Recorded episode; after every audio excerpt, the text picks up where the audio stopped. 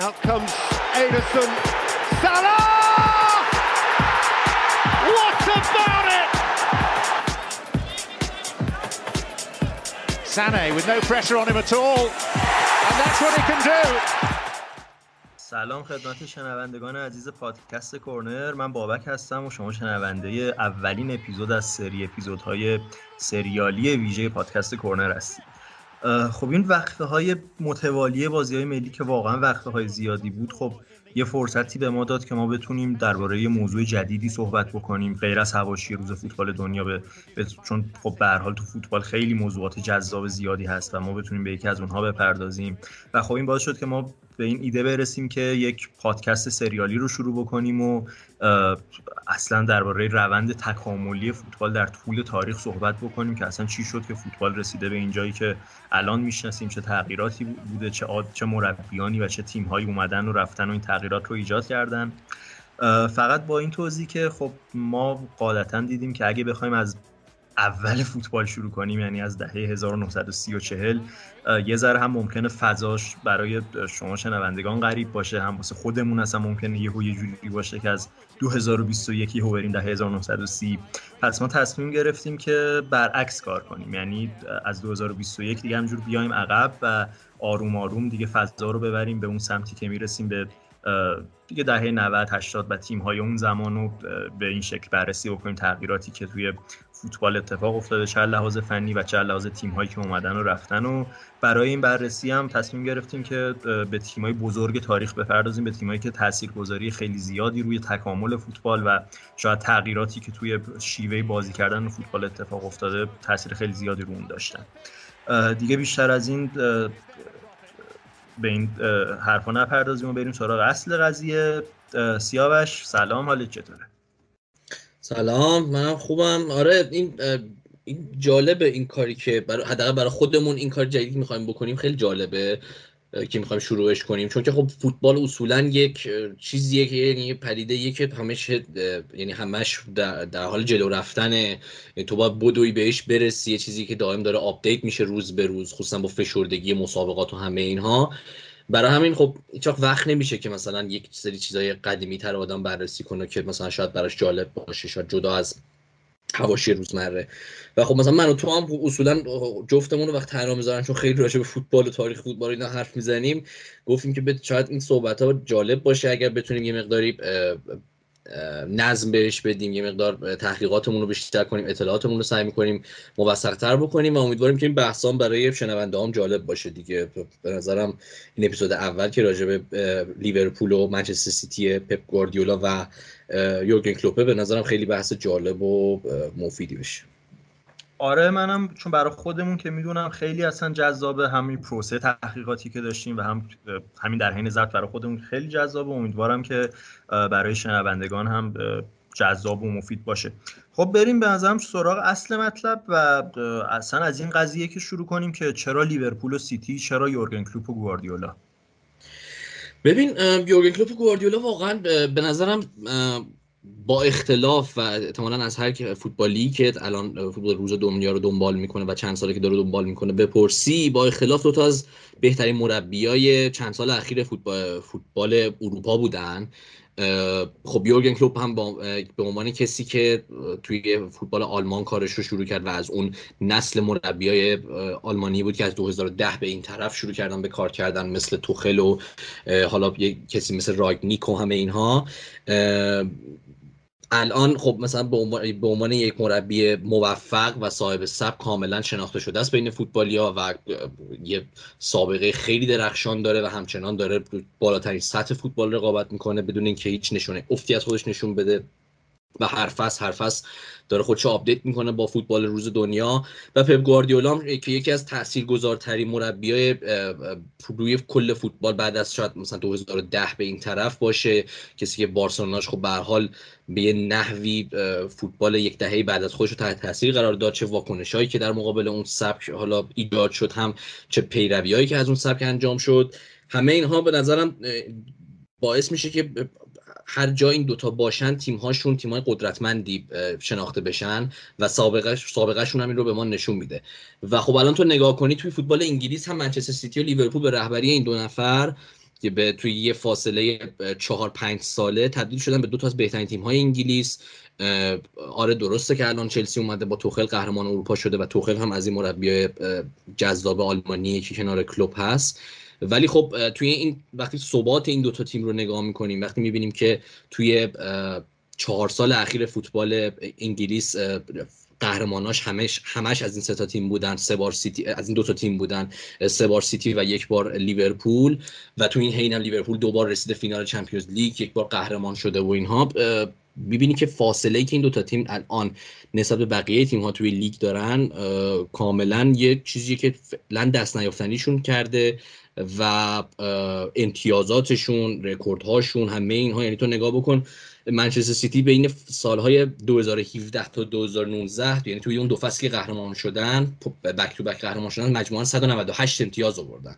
لیورپول هم توی فاصله 2018 تا 2020 یعنی توی اون فصلی که قهرمان شدن و قهرمان شدن مجموعا 196 امتیاز آورده این تیم. یعنی نگاه می‌کنی که چه قدرت و چه اقتدار این دوتا تیم داشتن طی این سالها خب واقعا فوق العاده است و کمتر تیمی بوده توی این یک دهه اخیر فوتبال انگلیس بعد از منچستر و فرگوسن مثل این دوتا که بتونه اینقدر خودش رو باثبات توی سطح اول نگه داره.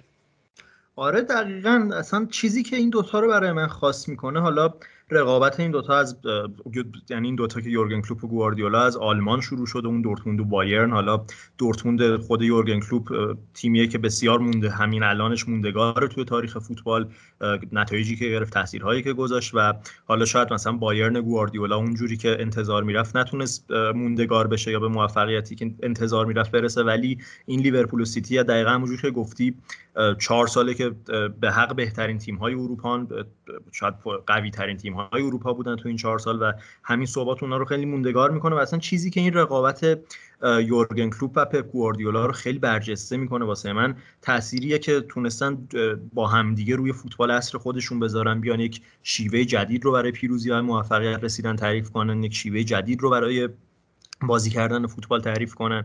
و چیزی که خب این دوتا رو خیلی به حساب بهشون یه point بیشتری میده. اینه که خب وقتی که یورگن کلوپ و گواردیولا که تقریبا هم با هم اومدن توی فوتبال انگلیس حالا یورگن کلوپ که نیم فصل زودتر اومد خب خیلی وقتی که اومدن خیلی این سوال بود که آیا این دوتا می‌تونن فوتبال انگلیس با فوتبال انگلیس هماهنگ بشن سبکشون رو توی فوتبال انگلیس جا بندازن به حساب adapt بشن با فوتبال انگلیس. ولی چیزی که ما در ادامه دیدیم این بود که فوتبال انگلیس اومد اصلا با سبک این دوتا adapt شد.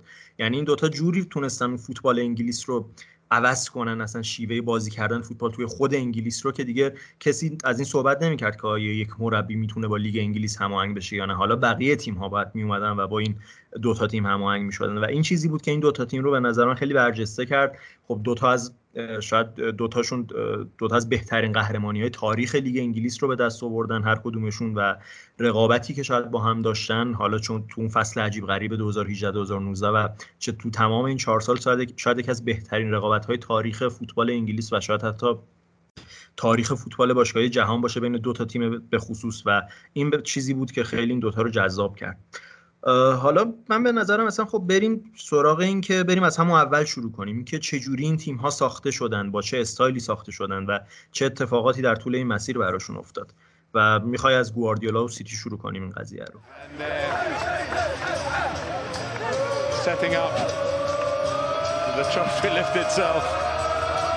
In dark times for as by light. A Premier League season like Manchester City are the champions.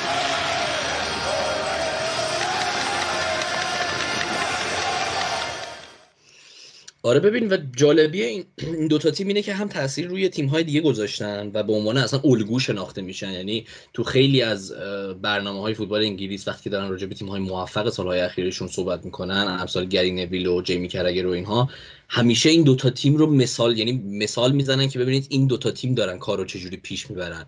با تفاوت‌های خودشون رو با تشابهاتی که دارن. ولی یعنی همیشه استانداردی رو گذاشتن توی این دو سه فصل اخیر که بقیه بهشون نگاه می‌کنن که ببینن که خب ما کی می‌تونیم به اینها برسیم. یعنی اصلا الان این چند وقت ملاک بهتر شدن تیم ها اینه که فاصله شون با لیورپول و منچستر سیتی چقدر کمتر شده دیگه. و حالا جالبش اینه که منچستر سیتی از فصل دوم پپ گواردیولا یعنی فصل 2018 2019 خب رتبه پایینتر از دوم نداشت. لیورپول پارسال به خاطر مصدومیت ها و بدشانسی هایی که پشت سر هم برای یورگن کلوپ اتفاق افتاد که یه ذرهش داره امسال کم کم اتفاق میفته تو این break ملی. ولی به هر حال یعنی اون مسئولیت فندایک و بعد نبوده اصلا دفاع وسط و همه اینها خب یه مقدار باعث شد که فصل پیش فاصله فاصله افت بکنه و نسبت به بقیه آره. تیم‌ها فاصله بیفته. چهارم برای سهمیه لازم باشه که بجنگن اواخر فصل. ولی الان که دوباره همه بازیکناشون رو دارن خب دو تا تیم دارن توی یه سطح خیلی بالایی با هم رقابت می‌کنن. بازی امسالشون هم که فوق العاده بود. و حالا همونطور که گفتی اگه بریم برسیم سراغ اینکه چجوری این تیم ها ساخته شدن و چه زمانی و چه پروسه‌ای طی شد که این تیم ها به این سطح رسیدن خب پپ گواردیولا هم گفتی بعد از اون سه سالی که با بایر مونیخ بود و سه باری که قهرمان بوندسلیگا شد سه بار رسید نیمه نهایی چمپیونز لیگ هر سه بارش به تیم های اسپانیایی باخت. و بدشانسی ها و ناکارآمدی هایی که حالا توی این دوره به حال همراهش بود خب نیاز به تجربه فضای جدید داشت و منچستر سیتی یکی از معدود باشگاهایی بود که گواردیولا حاضر بود که قبول کنه که سرمربیشون بشه. چند سال قبلشون هم حالا به گواردیولا پیشنهاد داده بودن برای سرمربیگری. ولی خب به حال یعنی این چیزی اون موقع هنوز گواردیولا سیتی رو آماده نمی‌دید برای اینکه بخواد سرمربیش بشه. و خب این سالها منچستر سیتی مسیر درازی اومده بود از بعد از اینکه مالکای اماراتی این تیم رو در اختیار گرفته بودن. به حال با مانچینی و پلگرینی خب قهرمان لیگ شده بودن و با اومدن امثال چیکی برگیشتان که یکی از بازیکنهای سابق اون تیم رویای یوهان کرایوفه که و دوست یک دوست خیلی نزدیک گواردیولاست که الان مدیر ورزشی منچستر سیتیه و یک کسی مثل خولیو سالیناس که یکی از مدیران ارشد منچستر سیتیه به این سمت باشگاه رو کم کم بردن که گواردیولا بتونه سرمربی این تیم بشه و آروم آروم یه تیمی رو بسازن که کاملا انگار برای گواردیولا design شده. یعنی این باشگاه تمام و کمال در خدمت گواردیولاست برای اینکه گواردیولا این تیم رو رهبری کنه به جاهای بزرگ برسونه و همین اتفاق هم طی این سالها داره میفته و دارن ازش نتیجه می‌گیرن. و خب سال 2017 موقعی که گواردیولا تیم رو از پلگرینی تحویل گرفت خب دو سال بود که منچستر سیتی قهرمان لیگ نشده بود. 2015 و 2016 ناکام بودن توی قهرمانیشون. سال 2016 حتی چهارم شده بودن توی لیگ با تفاضل گل و با هم امتیاز بودن با منچستر فنخال ولی خب توی Champions League رسیده بودن به نیمه نهایی رقابت ها و اونجا با اختلاف یک گل به رئال زیدان باختن و حذف شدن.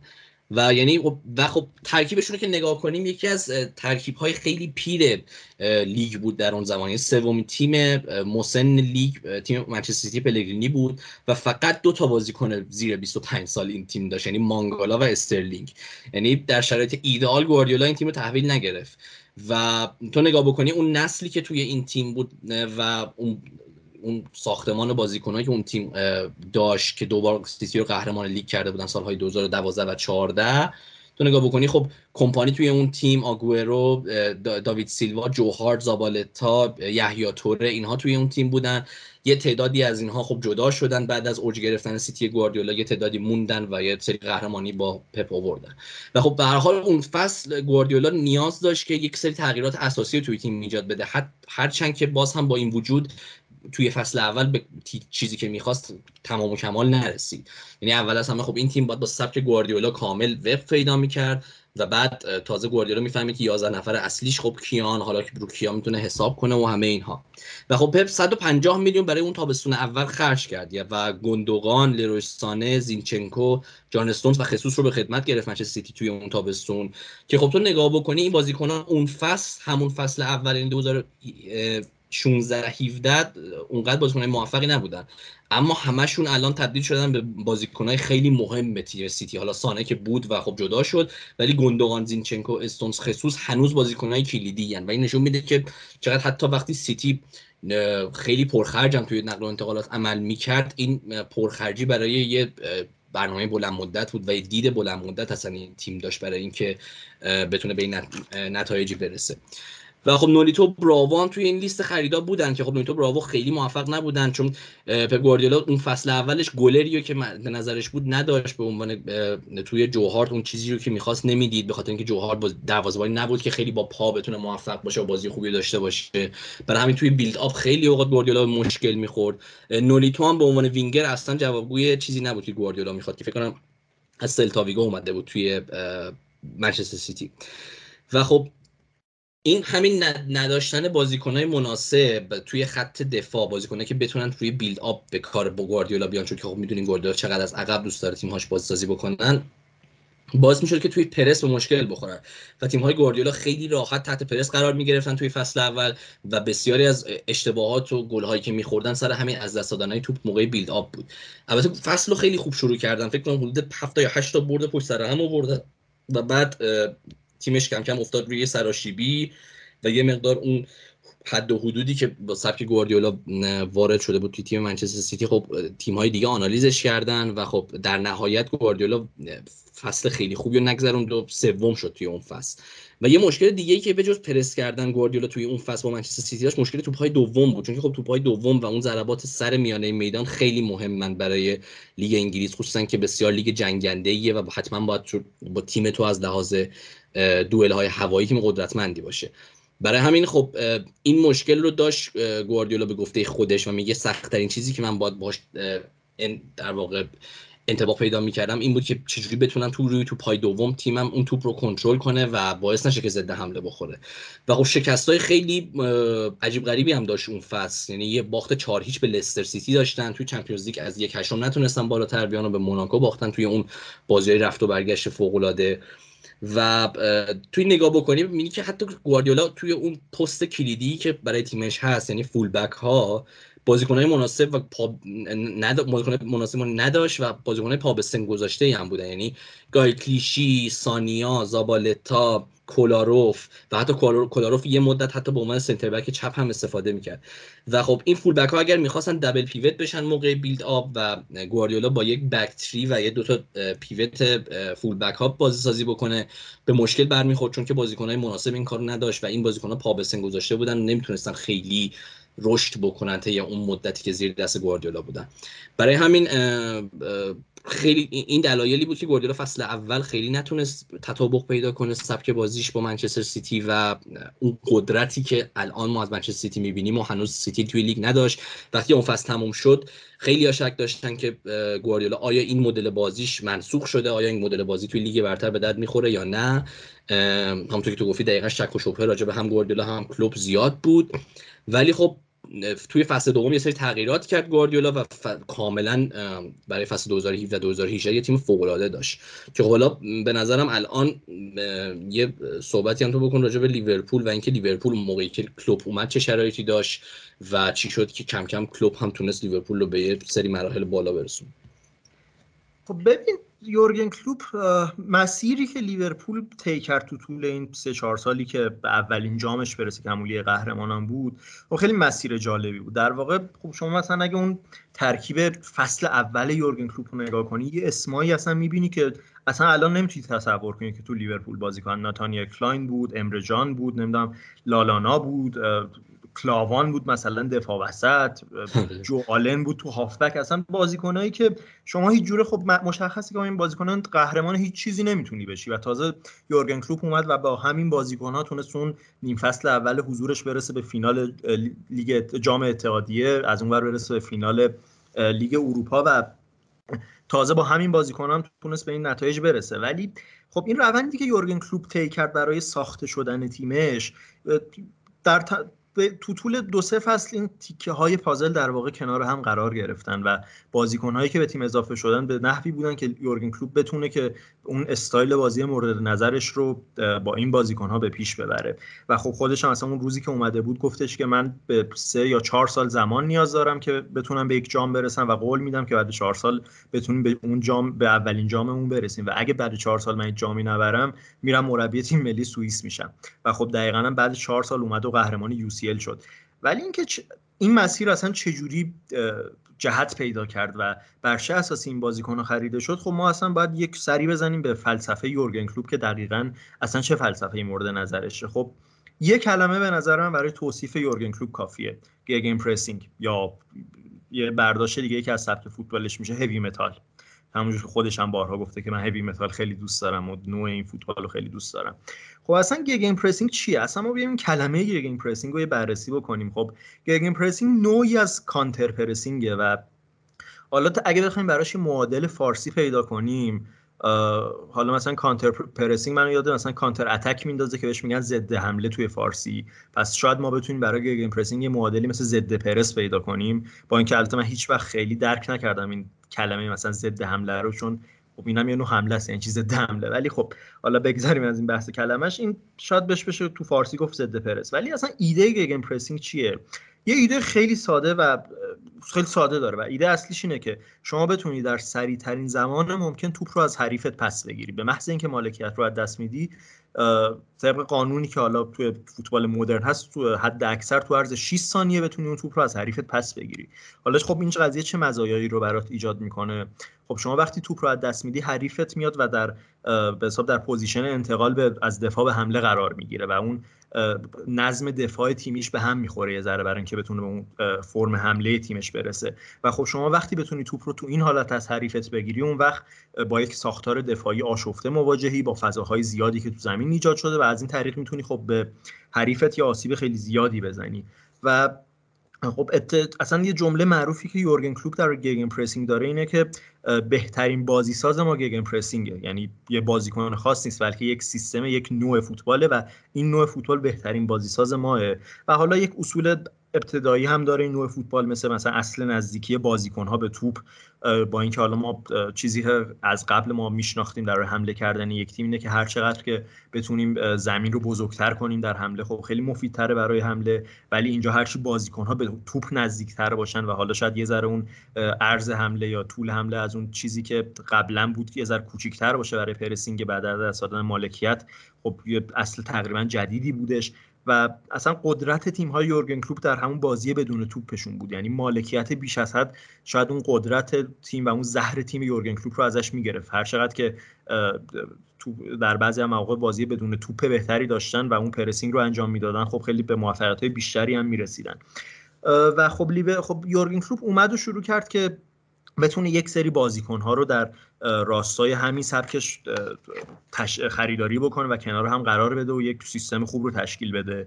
و من به نظرم یورگن کلوپ رو بعد از فصل 2016 2017 به نظرم همون فصلی که خود گواردیولا هم اومد تو لیگ شروع کنیم. سه تا خرید به خصوص اون فصل لیورپول داشت. مانه و اینالدون و ماتیپ. و این سه تا خرید خب همشون تاثیرهای به خصوصی در سبک بازی یورگن کلوپ دارن. حالا ما برای اینکه بخوایم ببینیم مثلا یورگن کلوپ چه جوری بود و الان تو لیورپول چه شکلی داره سبک بازیش به نظرم یه فلش بکی خوبه که به اون دوران دورتموندش بزنیم که تو دورتموند چه اتفاقی میافتاد خب دورتموند اصلا تیمی بود که تو دورتموند ما با واژه gegenpressing آشنا شدیم. gegenpressing رو اومد و در فوتبال متداول کرد به نحوی که من به نظرم شاید یکی از شاید بزرگترین تأثیری که یورگن کلوپ بر فوتبال مدرن داشته اینه که شما در حال حاضر بدون pressing نمی‌تونی قهرمان یک رقابت مهم بشی. یعنی تمام تیم های چند سال اخیر قهرمان انگلیس رو که نگاه بکنیم حالا لیورپول سیتی و حتی قبلتر چلسی آنتونیو کنته حتی هر کدوم به نحوی pressing بسیار قوی داشتن و شما یا حتی لیگ قهرمانان هم اگه دقت بکنیم بایرن مونیخ خود لیورپول چلسی اینا همه تیمایی بودن که لحاظ pressing ی تیم تیمای قوی هستن و حالا خب لیورپول یورگن کلوپ شاید قوی ترین تیم pressing تو این چند سال اخیر جهان بوده.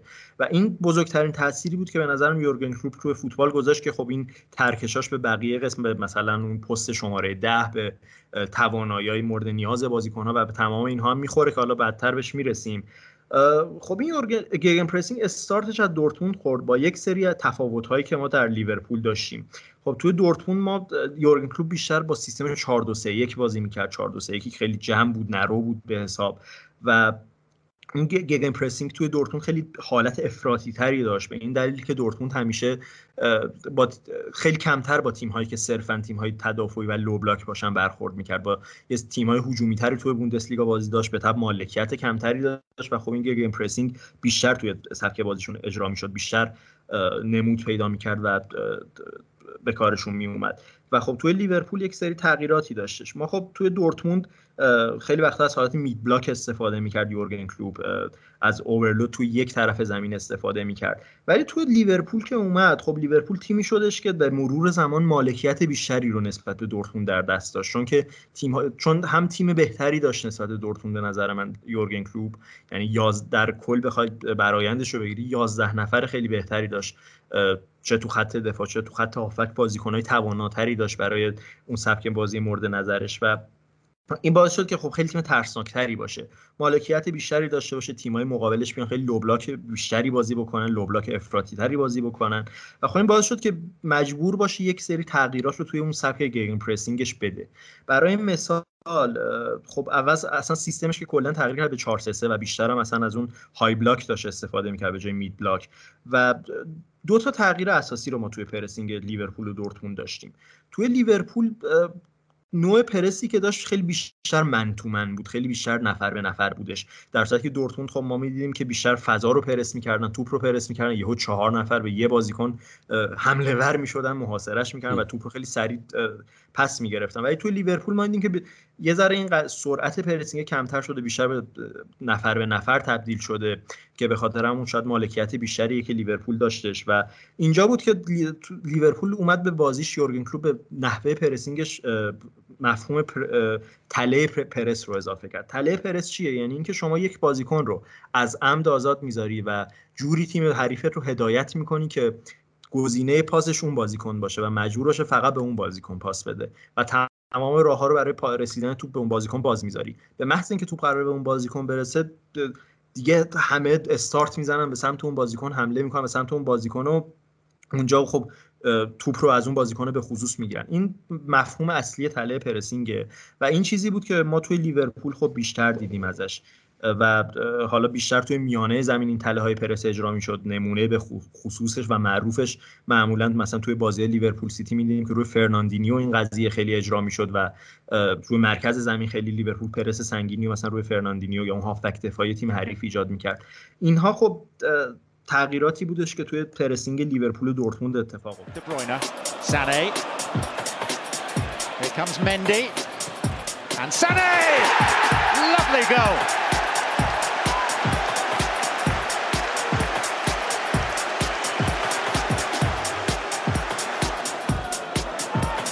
Walker.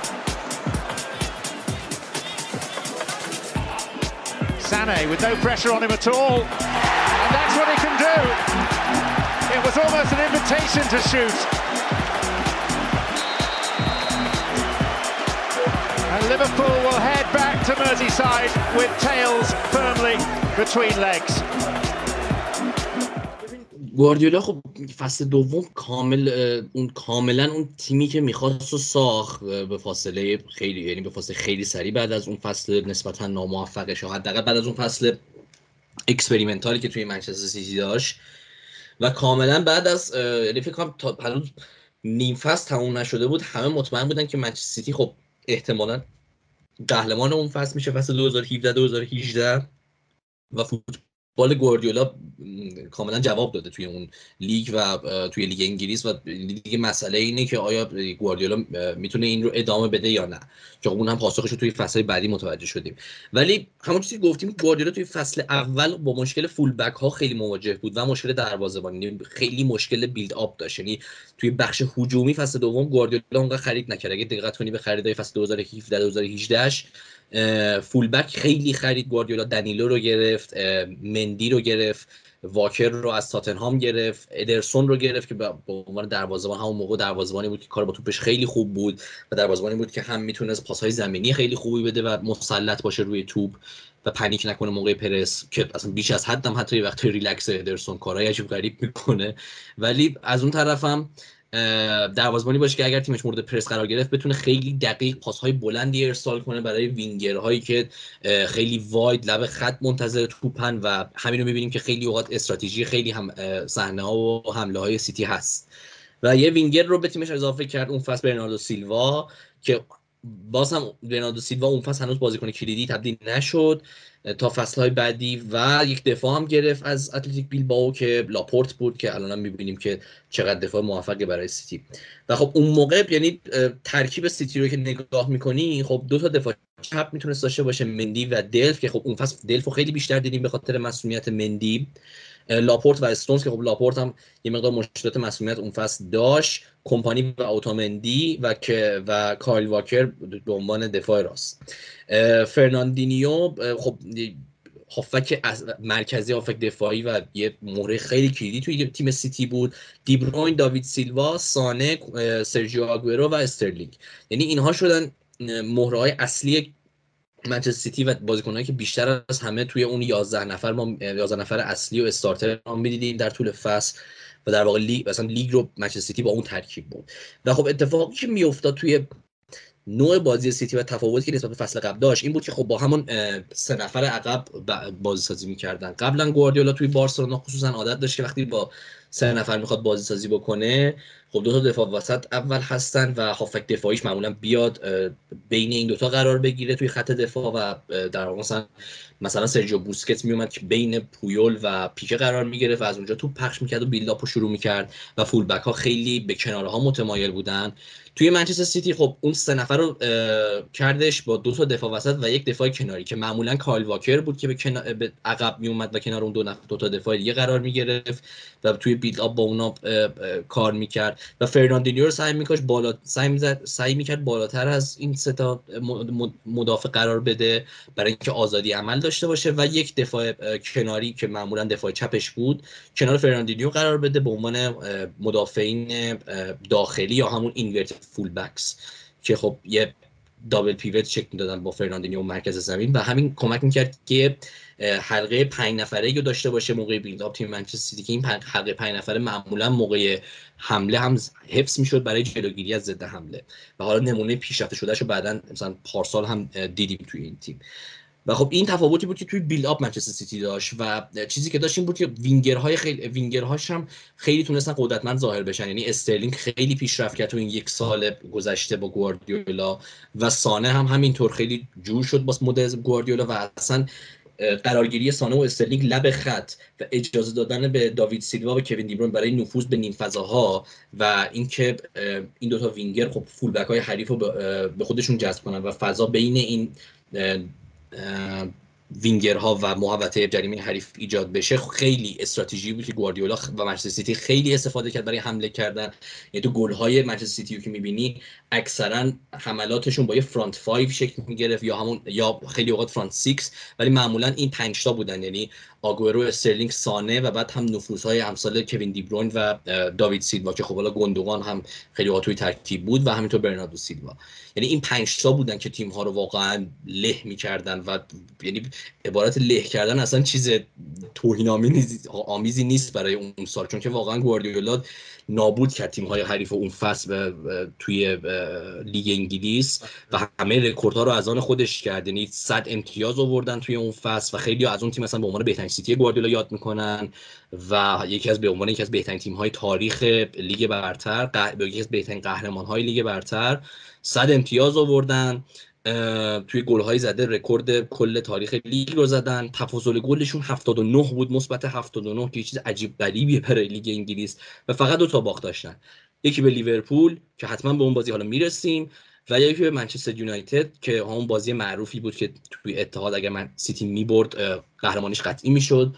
ولی خب با comeback منچستر مواجه شد تو نیمه دوم و هفته بعد سیتی قهرمانیش قطعی شد. توی منچستر توی اون منچستر توی اون سال هم خب یه بازی کلیدی با لیورپول داشت که توی چمپیونز لیگ مقابل لیورپول باخت و این نشون می‌داد که لیورپول یورگن کلوپ هم کاملا داره رشد می‌کنه. خیلی اون حالا چرا خاموش اون دوره ولی پشت سر گواردیولا داره میاد دیگه. یعنی نشون داد یورگن کلوپ هم داره لیورپول رو سعی می‌کنه به اون استاندارد منچستر سیتی میرسونه برسونه.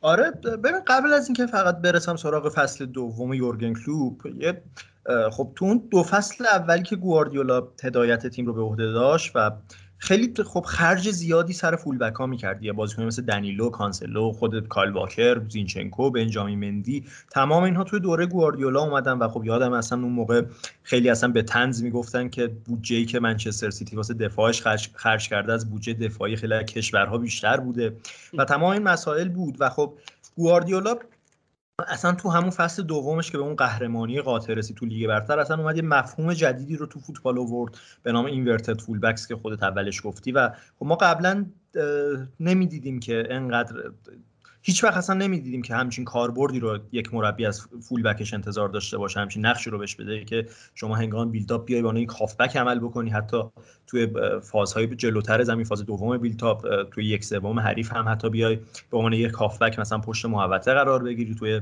اون half space یا نیم فضا مثلا جایگیری بکنی.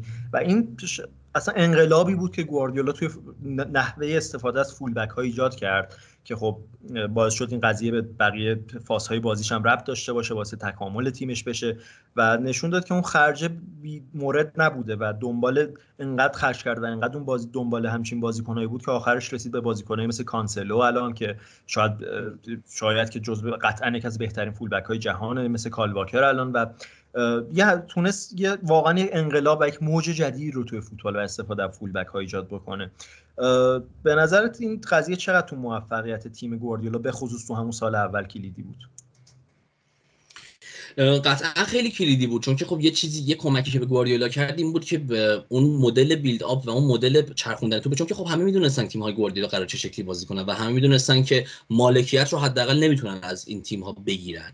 یعنی خیلی زود گواردیولا بازیکناش رو توی تمریناتی که داره به شدت بازیکنهای تکنیکی در واقع بار میاره یعنی اون تکنیکی هم که دارن گواردیولا خیلی به لول خیلی بالایی میرسونه و همه می‌دونن که تیمای گواردیولا اصلا برنامه اولشون اینه که نذارن توپ دست حریف بیفته. و خب حالا این توی فصل اول به خاطر اون ناتوانی و به خاطر نبودن مهره های مناسب که نمیذاش این تاکتیک و گواردیولا درست امتحان کنه باعث میشه که خیلی قابل پیش بینی باشه نوع بیلداپ گواردیولا. و همونطور گفتم دقیقا خیلی توپ رو توی فاز اول دوم بیلداپ از دست می‌دادن و باعث شد گل های زیادی اون شکل دریافت کنن. اما این کار خب باعث می‌شد که یه مقدار نفرات بیشتری توی بازی سازی داشته باشن و همینطور از پترن های مختلف بتونن استفاده کنن که همین باعث می‌شد که تیم ها ناتوان باشن از واقعا جلوگیری تیم گواردیولا. یعنی همونطور که گفتم یعنی فقط دو تا تیم تونستن ببرن این تیم رو توی اون فصل. یعنی قطعا خیلی کمک کرده و هی تغییراتی که این تاکتیک داشته و پیگیری که گواردیولا داشته برای انجام این کار طی این سالها می‌بینیم که همچنان بهش کمک کرده و همچنان به این این استراتژی خیلی پایبنده که حتما full back هاش حداقل یه نفرشون اون نقش رو داشته باشه که به عنوان یه هافبک مرکزی قرار بگیره. آره حالا تو گفتی خب گواردیولا دنبال بازیکنهای تکنیکی و شاید ریز نقشتر بوده به عبارتی ولی یورگن کلوپ دقیقا خلاف گواردیولا بود. یکی از تفاوت اصلی این دوتا مربیه به نظرم که یورگن کلوپ بازیکنهای مورد نظرشن که خیلی بازیکنهای قدرتی یعنی لحاظ بدنی استقامت بسیار بالایی دارن که بتونن اون سبک pressing رو به نمایش در بیارن و خب نمونهش هم توی خریداش می‌تونیم ببینیم دیگه. بازیکن مثل واینالدوم، رابرتسون، خود فن‌دایک، فابینیو و امثال این بازیکنان حالا قبل شاید مح... یکی از مهمترین بازیهایی که یورگن کلوپ توی لیورپول داشت یکی نقاط عطف اون لیورپول بازی آخر فصل 2016 2017 بود جلوی میدلزبرو که لیورپول و آرسنال لیورپول هم یک امتیاز دو امتیاز جلوتر بود از آرسنال و اون بازی رو اگه نمی برد اون سهمیه لیگ قهرمانان رو هم از دست می‌داد و اومد و میدلزبرو رو سه هیچ بردش و تونست به یو برسه و این اصلا باعث شدش که هم لحاظ مالی بتونه به لیورپول خیلی کمک بشه واسه اینکه بتونه اون خریدهایی که نیاز داره بکنه یورگن کلوپ. و اصلا اعتمادی که به پروژه یورگن کلوپ ایجاد شد به, به کاری که یورگن کلوپ با اون تیم داره ایجاد می‌کنه ایجاد شد و رسیدیم به فصل 2017 2018 فصلی که به نظرم تازه اصلا پروژه یورگن کلوپ آروم آروم دیگه شروع کرد تو این فصل به تکامل رسیدن. خریدایی که خب تو این فصل داشت چند تا خرید خیلی مهم و کلیدی داشت. خب اول فصل چمبرلین رو خریدن و ما خب فصل قبل دیدیم که الکساندر آرنولد کم کم داشت راهش رو به تیم باز می‌کرد اون بازیکن آکادمی. و فصل 2017 2018 فصلی بود که آرنولد کاملا تونست جایگاه خودش رو تثبیت بکنه توی ترکیب یورگن کلوپ و تبدیل بشه. یعنی شروع کنه به تبدیل شدن به آرنولدی که ما الان می‌شناسیم به شاید شاید بهترین فولبک جهان حتی. و و خب محمد صلاح رو گرفتن که 37 میلیون پوند براش شدن شاید یکی از بهترین خریدهای تاریخ لیورپول که بهترین بازیکن تمام این چهار سالشون بوده. و در میانه فصل هم خب ویرژیل فندایک رو گرفتن که دیگه هر چی ازش بگم که هم گفتم دیگه. شاید حتی بیشتر از صلاح بازیکنی که تاثیر شاید بیشترین تأثیری که بر اون dynamic تیم لیورپول و اون سیستم کلی تیم لیورپول داشتش خود ویرژیل فن‌دایک بود. اما خب چه تغییرایی؟ اینجا دوباره من برمیگردم به اون تفاوتایی که تیم دورتموند و لیورپول با هم داشتن. یکی از تفاوت‌های مهمی که دارن تفاوتشون تو نوع حمله کردن و build up ه. خب توی دورتموند یورگن کلوپ استفاده کمتری از flank ها و full back هاش می‌کرد. خیلی full back ها به حساب نامتقارن بودن. یعنی همیشه یه دونه full back عقب می‌موند که اون protection دفاعی رو بتونه به تیم بده. خیلی بیشتر از double pivot استفاده می‌کرد توی دورتموند یورگن کلوپ. و خب این باعث می‌شد که اصلا توی حمله عرض کمتری تیمش داشته باشه. خیلی سختتر بتونه بازی رو از چپ به راست یا از راست به چپ سویچ بکنه. چیزی که الان از نقاط قوت لیورپوله.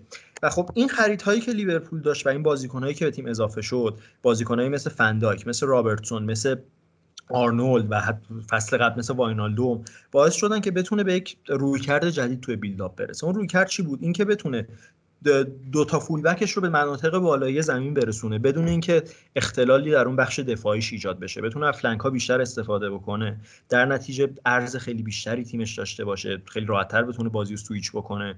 خود فندایکی که اصلا تبحر خب خیلی زیادی تو ارسال پاسای مورب داره برای تغییر منطقه بازی. اصلا یکی از اصلی ترین نقاط قوت تیم لیورپول ارتباط بین full-back اش کاری که آرنولد و رابرتسون تو طول بازی با هم می‌کنن پاسهایی که به همدیگه میدن از اون ور زمین و این ور زمین. و این تمام چیزهایی بود که آروم آروم در کنار هم قرار گرفت. و خب این استفاده که از flank ها می‌کرد و اینکه full-back اش خب بتونن بیان بالاتر باعث میشدش که به حساب بتونه اون موقعیت های دو در برابر یک رو در کناره های زمین ایجاد بکنه. ولی خب شاید سوال پیش بیاد که اون وقت پوشش دفاعی چی میشه؟ اگه قرار دو تا full-back بالا باشن چه اتفاقی میفته اینجاست که نقش هندرسون و واینالدوم برجسته تر از همیشه میشه. که خب این دوتا رو ما بهشون میگیم در واقع هافبک های شماره 8 اصطلاحا یا توی زبان انگلیسی بهشون میگن میگن ادوانس 8 هافک های شماره 8 که بسیار کامل هستن. چه لحاظ توانایی های هجومی چه لحاظ توانایی دفاعی بازیکن بسیار کاملی هستن. و کاری که یورگن کلوپ اومد با این دوتا کرد برای ایجاد یک پوشش دفاعی خوب کار بسیار جالبی بود. اینکه وقتی که فول بک ها بالا می‌رفتن هندرسون و واینالدو می اومدن و اون فضای پشت سر اینها رو پوشش می‌دادن و حالا فصل بعدش هم که حالا فابینیو بهشون اضافه شد که می‌رسیم حالا. ولی می اومدن این دوتا اون فضای پشت این دوتا رو پوشش می‌دادن و باعث میشدش که لیورپول از اون فضای پشت فندای پشت رابرتسون آرنولد آسیب نبینه. بعد هم که خب فندایک اومد و اصلا فندایک خب بازیکنیه که خیلی می‌تونی بهش اعتماد کنی برای high line بازی کردن و پوشش اون فضای پشت دفاع.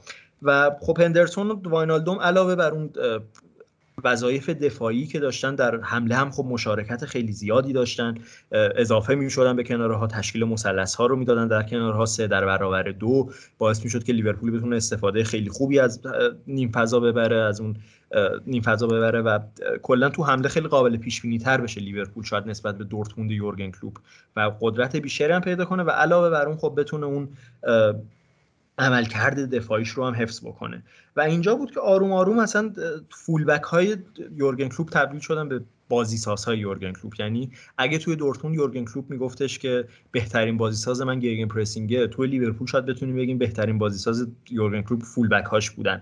و خب خیلی وقت ما میشنویم که توی خط هافبک لیورپول بازیکن خلاق نداریم این آسیب می‌زنن به لیورپول. من یه ذره مخالفم چون تا حالا من هیچ وقت ندیدم لیورپول از نبود بازیکن خلاق تو هافبک آسیبی بخوره. یعنی انقدر اون gegenpressing و اون full-back ها دارن کار بازی سازی و playmaking رو به بهترین شکل ممکن انجام میدن که دیگه شاید اصلا نیازی نداشته باشه اون حتی یه هافبک خلاق.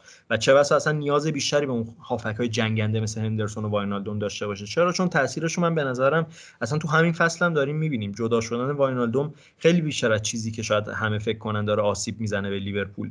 چون الان خب تییاگو رو داریم یا کرتیس جونز رو داریم که هافک خب خلاقتریه نسبت به واینالدوم. اون شاید اون خلاقیت مد نظر همه رو به اون خط هافک اضافه کنه. ولی خب داریم می‌بینیم که چقدر لیورپول توی فاز دفاعی امسال شکننده تر شده گل های بیشتری داره دریافت می‌کنه و اینجاست که به نظر من اهمیت واینالدوم برجسته تر از همیشه میشه. و خب دیدیم که توی این فصل یورگن کلوب وقتی که رسید به اون آروم آروم داشت اون تیکای پازلش رو کنار هم قرار می‌داد. خب توی لیگ تونست آروم آروم خودش یک رقیب برای سیتی برجسته بکنه. حالا شاید اون باخت پنچیش که اول فصل داشتن ولی بعدش اون سه تا بازی بعدش که اون 4 3 و 3 هیچ و 2 1 توی لیگ قهرمانان و لیگ بردن و اینا که حالا بهش می‌رسیم توی بخش دوم پادکست. اونجا بود که لیورپول به نظرم آغاز اوجگیریش بود و خب توی لیگ قهرمانان هم دیدیم که چقدر خوب تونستن خودشون تا فینال برسونن. ولی خب فینال به خاطر حالا ضعف هایی که هنوز توی تیمشون بود ضعف های دفاعی ضعف توی خط دروازه خط هافبک و اینا اومدن به رئال زیدان باختن و خب این زمینه ساز این شد که برسیم به فصل بعد و یورگن کلوپ بتونه تو فصل بعد حالا با خریدهایی که داشت دیگه بتونه به اون پرفکشنی که انتظار داشت از تیمش برسه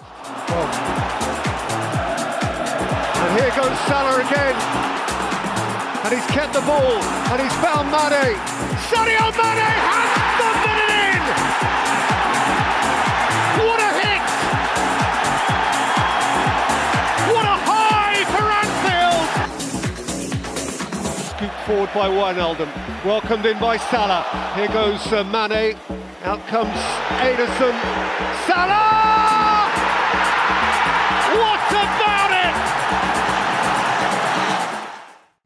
آره یکی از واقعا جذابترین و نزدیکترین کورس هایی بود که توی لیگ انگلیس ما دیده بودیم و این فاصله ای که کمی که تیم ها داشتن و رقابتی که اصلا سانتیمتر به سانتیمتر با هم می‌رفتن جلو و هر هفته می‌تونستن هر دو تا تیم فشار رو حفظ بکنن و اصلا همه چیز این رقابت فوق بود و چیزی که به نظرم استارت زد اینکه ما فکر بکنیم که لیورپول اون تیمیه که می‌تونه رقیب مستقیم برای منچستر سیتی باشه و شاید مثلا خب بتونه جلوشون رو توی لیگ بگیره.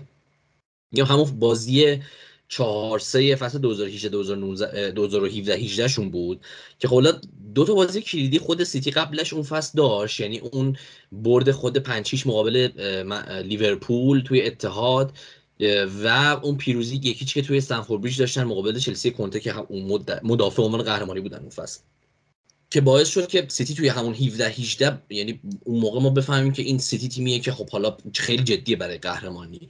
و بعد وقتی که 4 3 به لیورپول باختن و بعد توی Champions League هم توسط لیورپول چند هفته بعدش حذف شدن ما از اونجا متوجه شدیم که خب لیورپول کلوپه که داره بیشتر از همه تیم ها رشد می‌کنه کنار سیتی و نزدیک این تیم بشه.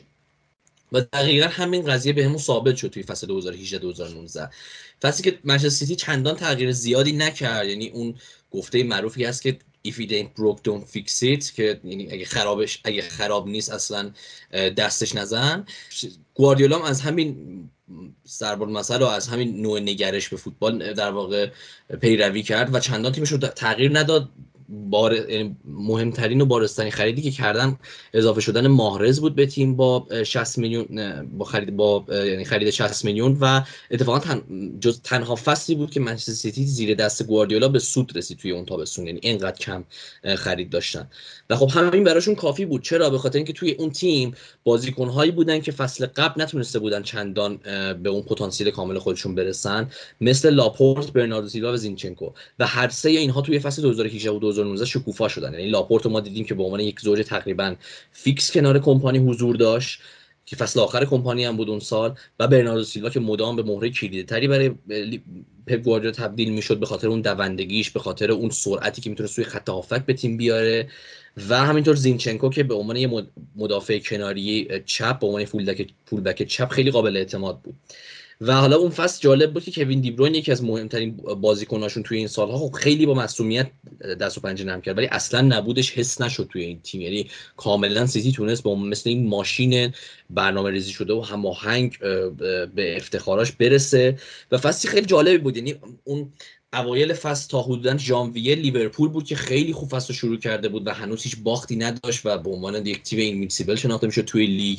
اون موقع بود که ماش فکر می‌کنیم شاید لیورپول بتونن توی فصل حتی بدون باخت لیگ برتر رو تموم کنه. به حال تا اونجا بدون باخت اومدن خودش خیلی بود. ولی یه بازی کلیدی این دوتا تیم داشتن فصل 2018 19 بازی برگشت رو در روشون بود توی ورزشگاه اتحاد توی ژانویه که اون موقع اختلاف جدول هفت امتیاز بود. اگر لیورپول اون بازی رو می‌برد اختلاف می‌شد ده امتیاز و شاید دست نیافتنی می‌شد. یه مقدار با اون ثباتی که لیورپول داشت رسید رسیدن یعنی لیورپول دست نیافتنی می‌شد و رسیدن به سر جدول تقریبا شاید غیر ممکن می‌شد برای گواردیولا. ولی خب اون بازی رو با یه اختلاف خیلی کم و با یه بازی خیلی پایا پای ولی فوق العاده جذاب و جنگنده گواردیولا تونست ببره و اونجا اختلاف رو به چهار امتیاز برسونه. در طی فصل هی لیورپول هم خوب امتیاز از دست داد. یه سری مساوی ها داشت که باعث شد اتفاق بیفته و در نهایت وقتی که سیتی اون بازی عقب مونده خودش رو انجام داد مقابل منچستر یونایتد توی اولترافورد تونست صدر از لیورپول بگیره و از اونجا به بعد دائم دیگه نشین بود تا آخر فصل. و هیچ امتیازی هم از دست نداد و اواخر لیگ هفته یکی مونده به آخر یعنی هفته 37 هم یه بازی فوق العاده منچستر سیتی با لستر سیتی داشت که تا دقیقه 70 خورده 0 0 دنبال می‌شد. خیلی داشتن فکر می‌کنن که شاید اینجا سیتی کم آورده شاید این فشاره به این بازیکن‌ها اینجا داره خودش رو نشون میده و شاید هفته باشه که لیورپول بتونه صدر رو بگیره. ولی خب وینسنت کمپانی با اون شوت فوق العاده و اون گل تاریخی که زد واقعا که جاودانه شد واقعا اون گل توی تاریخ لیگ برتر و توی تاریخ فوتبال منچستر سیتی تونست همچنان lead صدرنشین نگه داره منچستر سیتی. اون برد یک هیچ تقریبا میشه گفت یه جورایی به همه اعلام کرد که سیتی قرار نیست امسال امتیاز از دست بده و با وجودی که حالا یه هفته مونده بود خب ولی خب هفته آخر منچستر سیتی توی زمین حریف و برایتون بازی داشت هفته و لیورپول توی آنفیلد بازی داشت. منچستر سیتی با چهار یک خب اون بازی پیروز میشه و back to back به عنوان تنها تیم که بعد از منچستر فرگوسن بتونه back to back قهرمان لیگ بشه کار خودش رو تکرار کرد. و فوق العاده بود اون تیم باز هم توی لیگ انگلیس. و یه اتفاق جالبی هم که افتاد خب اون اولین سه‌گانه داخلی بود که منچستر سیتی انجام داد توی اون فصل. به عنوان یعنی اولین تیمی بودن که توی تاریخ فوتبال مردان انگلیس تونستن سه‌گانه داخلی بکنن. یعنی هم لیگ رو ببرن جام حذفی رو ببرن و هم جام خیریه و جام خ... جام اتحادیه و قبلش هم جام خیریه رو برده بودن. و یه بازی فوق هم داشتن با تاتنهام توی یک چهارم Champions League که بازی رفتش رو یک هیچ باخته بودن مقابل تاتنهام. بازی برگشت رو چهار سه بردن که خب همراه شد با اون گل لحظه آخری استرلینگ و اون اتفاقی که VAR گل رو برگردوند و اون حذف دراماتیک رو داشتن. یعنی فقط اون در اون حد نزدیک هم Champions League از دست دادن. شاید اگر اون تیم به نیمه نهایی می‌رسید و مقابل آژاکس بازی می‌کرد شاید حتی اون فصل ما فینال Champions League هم منچستر سیتی لیورپول می‌دیدیم و فوق العاده یعنی اصلا کاملا برازنده بود که همچین اتفاقی بیفته. ولی خب سیتی یه مقدار کم آورد و لیورپول بود که بعدا با نایب قهرمانی توی لیگ برتر تونست به قهرمانی توی Champions League هم فصل برسه. آره حالا در لیورپول اون فصل بخوایم بگیم واقعا مورد عجیبیه. یعنی من یعنی هیچ وقت ما تو تاریخ ندیده بودیم که یک تیم تو یک فصل بیاد 97 امتیاز بیاره فقط یک باخت تمام لیگ داشته باشه و دوم بشه. و این نشون میده اصلا به نظر استاندارد بالا بود. آره چه اصلا نشون ابعاد رقابت و اینکه چقدر استانداردهای دو تا تیم بالا بوده و اصلا میگن اون اگه یادت باشه بازی لیورپول سیتی سر می‌گفتن لیورپول سر چند یک سانتی متر باخت دیگه. اون توپی که استونز از خط دروازه در آورد و بعد دیگه سیتی تونست اون بازی برگشت رو دو یک ببره. اصلا خب میگن خیلی ها که لیورپول سر واقعا یه سانتی متر لیگ رو از دست داد و آره. خیلی مورد جالب بود. آخه ژانویه واقعا هفت امتیاز جلو بود و بعد سیتی شکست خورد. اون هفت امتیاز خب شد چهار امتیاز و بعد لیورپول با یک سری تیم های مساوی های عجیب غریبی می‌کرد. سف سفر های عجیب غریبی داشتش که باعث شدش که دیگه اون اختلاف رو از دست بده اون لیگ رو از دست بده. خیلی مورد عجیبی بود. ولی حالا از اول فصل من بیام شروع کنم و این, این فصلی بود که دیگه اون پازل یورگن کلوب تکمیل شد کاملا و به یک دقیقا به اون چیزی که می‌خواست رسید و اولین جامش رو هم طبق قولی که داده بود تونست با لیگ قهرمانان اروپا به دست بیاره. خریدهایی که اون فصل شاید مهمترین خریدشون آلیسون بود به عنوان دروازه‌بون که آلیسون که جانشین کاریوس شد و چقدر امتیاز براشون نجات داد توی اون فصل چقدر توی موقعیت های بسیار خطرناک تونست تیم رو نجات بده در خیلی از مواقع. و نشون دادش که اصلا همون ضرب المثل معروفی که میگن دروازه‌بون خوب از نون شب واجب تره آلیسون واقعا اومد نشون داد این قضیه رو. و خب یه سری خرید دیگه هم داشتن. نبی کیتا که هنوز که هنوز اونقدر تو لیورپول جا... هیچ وقت نتونست به اون جایگاهی که انتظار می‌رفت برسه جردان شکیری رو داشتن که حالا دیگه رفته لیون و ولی یه خرید خیلی مهم دیگر رو داشتن فابینیو بود. فابینیویی که اومد و اگه یادت باشه اصلا اون نیم فصل اول کلا نبود. خیلی بازی نمی‌کرد تا بتونه با اون intensity لیگ جزیره و سبک بازی لیورپول وفق پیدا بکنه. طول کشید ولی وقتی که وفق پیدا کرد از نیم فصل دوم دیگه شده یک از کلیدی ترین بازیکن های لیورپول و هنوزم جزو کلیدی ترین بازیکن های لیورپول و اصلا استفاده که یورگن کلوپ ازش می‌کنه بسیار خوبه. حالا حالا این پازل به چه شکلی اتفاق افتاد؟ ببین این دوتا تیم یک سری نکات مشترک با هم دارن و یه سری نکات متفاوت هم با هم دارن. خب شاید نکته اصلی مشترکشون اون ایده اصلی باشه که فوتبال بازی کردن جفتشون دارن هم یورگن کلوپ هم گواردیولا. و اون ایده خیلی جالبه. ما خب سیستم پایه این دوتا تیم جفتشون 4 3 ولی توی حمله و تو, اون فاز دوم و سوم می‌بینیم که سیستم 4 3 تبدیل میشه به سیستم 2 3 5 یا 3 2 5 یک کدوم از این دوتا. و خب اینجا وقتی جالب میشه که ما ببینیم این سیستم 2 3 5 یا 3 2 5 سیستمی بودش که مثلا توی دهه 50 خیلی متداول بود توی دهه سی خیلی متداول بود. جزو سیستم های بسیار قدیمی فوتبال بود و این دوتا مربی چنان مغز متفکری داشتن که تونستن اون سیستم دهه 50 و دهه سی رو بیان احیا کنن و باش توی 2021 تو دهه 2010 به قهرمانی های متوالی برسن. و این نشون میده که چقدر خوب تونستن اون سیستم رو ازش وام بگیرن به شکلی که خودشون نیاز داشتن تغییرش بدن پیشرفتش کنن و برسونن به اون چیزی که بود. شاید این یکی از اصلا اصلی ترین تاثیرگذاریاشون روی فوتبال مدرن شاید یه پستی رو به نام یه پستی خب تو اون دهه 50 بود به نام اینسایت فوروارد. پستی که الان شاید دیبروین توش گاهی وقتا بازی می‌کنه صلاح و مانه توش بازی می‌کنن. و اونا اومدن اون پست رو احیا کردن. بازیکنهای هجومی که توی half space ها جایگیری می‌کنن به محوطه جریمه نفوذ می‌کنن و خیلی مشارکت زیادی تو امر گل زدن دارن. و یکی از تاثیرات دیگه ای که این استفاده از سیستم 235 داشت خب ما می‌بینیم که اینا پنج نفر توی خط حمله دارن و از اونجا که قبلا خیلی از تیم ها با سیستم 4 دفاعه بازی می‌کردن ما خب می‌دیدیم که توی خط حمله همیشه برتری عددی 5 به 4 رو سیتی و لیورپول داشتن و این باعث شد که اصلا بقیه تیم ها مجبور بشن که خیلی وقتا به سیستم 5 دفاعه رو بیارن. و به نظرم حالا غیر از تأثیری که کسی مثل آنتونیو کونته داشت روی ترند شدن دوباره سه دفاعه یا پنج دفاعه همین سیستم هجومی یورگن کلوپ و گواردیولا که بقیه تیم ها مجبور بودن که پنج نفر رو توی دفاع به هر شکلی که شده داشته باشن خیلی تاثیر زیادی داشت روی این فراگیرتر شدن سیستم پنج دفاعه و خب چیز جالبی بود. و این استف... و این چیزی بود که فابینیو تونست اصلا به این تیم بده که با اومدن فابینیو و اضافه شدنش به این تیم آرنولد و رابرتسون خیلی راحت تر بتونن جلو برن.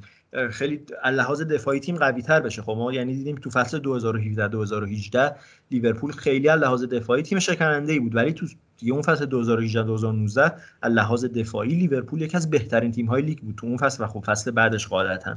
و این تأثیری بود که به اومدن کسایی مثل فابینیو مثل آلیسون روی نحوه بازی این تیم و البته استفاده یورگن کلوپ از full back اش هم داشت. یعنی آمار full back یورگن کلوپ خیلی عجیب است. فصل 2017 18 به تا به الان آرنولد 37 پاس گل داده و 9 پاس گل 9 تا هم گل زده و رابرتسون هم 36 پاس گل داده و 4 تا گل زده. این یعنی آمار یه چیزی در حد آمارای هافبک های درجه یک اروپاییه و این نشون میده میگم همون قضیه ای که بهترین بازی ساز شما full back شما تو تیم یورگن کلوپ این خودشو نشون میده. و این یکی از تفاوت های دو تا تیم هم تو استفاده از همین full هاشونه دیگه. یعنی مثلا اون نحوه رسیدن از 4 3 به اون 2 3 5 یا 3 2 5 خب خیلی بستگی اون نحوه استفاده از full back داره. خب گواردیولا میاد full back اشو invert می‌کنه. اون به حساب دو سه رو اون full back اش هستن که میان تشکیل میدن کانسلو و واکر مثلا. ولی از ما یورگن کلوپ دوست داره فول بکاش به اون خط حمله پنج نفره اضافه بشن در کناره ها جایگیری داشته باشن و به جاش خط هافبکش عقبتر بازی بکنه در صورتی که خب هافبک های گواردیولا خیلی مشارکت بیشتری تو گلزنی و رسیدن به محوطه جریمه دارن و اون پلن هجومیشون.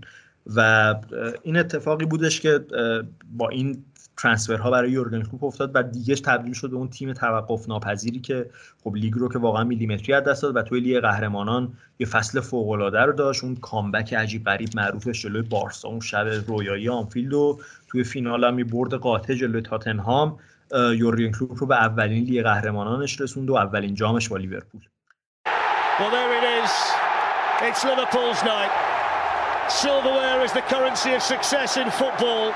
And Liverpool have just hit the Champions League jackpot. It's number six.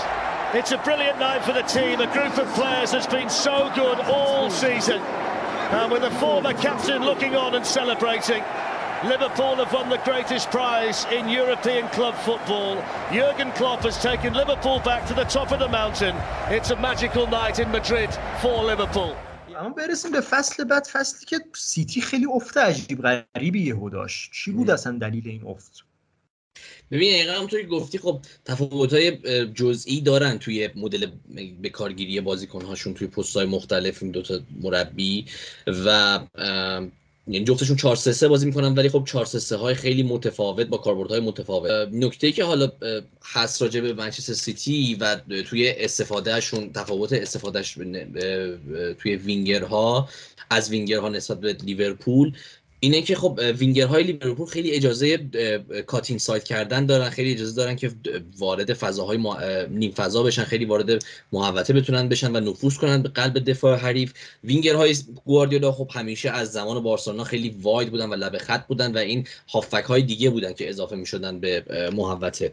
برای همین این تفاوت‌ها که مثلا نسبت توی وینگرها دو تیم دارن و دقیقا سال 2020 یکی از اتفاقات بدی که برای منچستر سیتی افتاد مصدومیت یکی از وینگرهای خیلی کلیدیش بود اونم مصدومیت سانه بود همون اوایل فصل.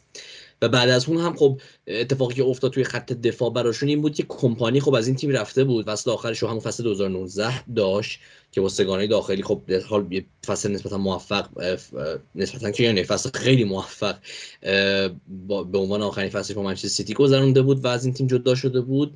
و جانشینی براش پیدا نکرده بودن و لاپورت که خب به عنوان زوج کمپانی شناخته می‌شد هم دچار مسئولیت زیادی بود اون فصل و جان استونز هنوز درست جا نیفتاده بود توی ترکیب. جان استونز تا 2021 طول کشید تا با ترکیب سیتی خیلی خوب جا بیفته و دفاع کلیدی بشه. و از اون طرف گواردیولا مجبور بود توی اون فصل فرناندینیو رو خیلی به عنوان هافبک دفاعی بازی بده و رودری و کانسلو رو توی اون تابستون خریده بودن و رودری طبیعتا جای فرناندینیو به عنوان هافبک دفاعی بازی می‌کرد و کانسلو هم که قرار بود فولبک چپ ثابت این تیم بشه. و رودری به خاطر اینکه تازه آمده بود توی سیتی و هنوز با این مدل بازی و اون فشار لیگ برتر جا نیفتاده بود و عادت نکرده بود خیلی خوب سختی زیادی کشید توی مرکز زمین برای منچستر سیتی و از اون طرف فرناندینیو هم اون option ایدئال نبود به عنوان یک دفاع وسط و اصلا فرناندینیو اصلا به عنوان یک دفاع هافبک مرکزی خیلی کارکرد مفیدتری داشت برای منچستر سیتی و اصلا خیلی جای کلیدی بود به خاطر اون نحوه جاگیریاش نحوه اون پاسهای پرس‌گریزش و اون خطاهایی که می‌کرد که باعث می‌شد ضد حمله تیم حریف رو جلوشو بگیره و همه اینها دست به دست هم داد که سیتی فصل فوق العاده پر اشتباه رو داشته باشه. یعنی خیلی زیاد گل هایی که اون فصل سیتی خورد از حریفاش و امتیازات زیادی که از دست داد به خاطر اشتباهات خود منچستر سیتی بازیکنان منچستر سیتی توی build up بود که دلایلش رو الان گفتیم که چرا و امتیازات زیادی که خود گواردیولا سال بعد میگفتش که ما اصلا خیلی گل ها رو ما تقدیم کردیم به حریفامون. ما الان اولین کاری که باید بکنیم اینه که اول گل تقدیم نکنیم به حریفامون به مهاجمای حریفمون بعد ببینیم که خودمون چجوری می‌تونیم حمله کنیم. اینا خیلی دردسر درست کرد برای منچستر سیتی اون فصل باعث شد که اون فاصله خیلی زیاد با لیورپول و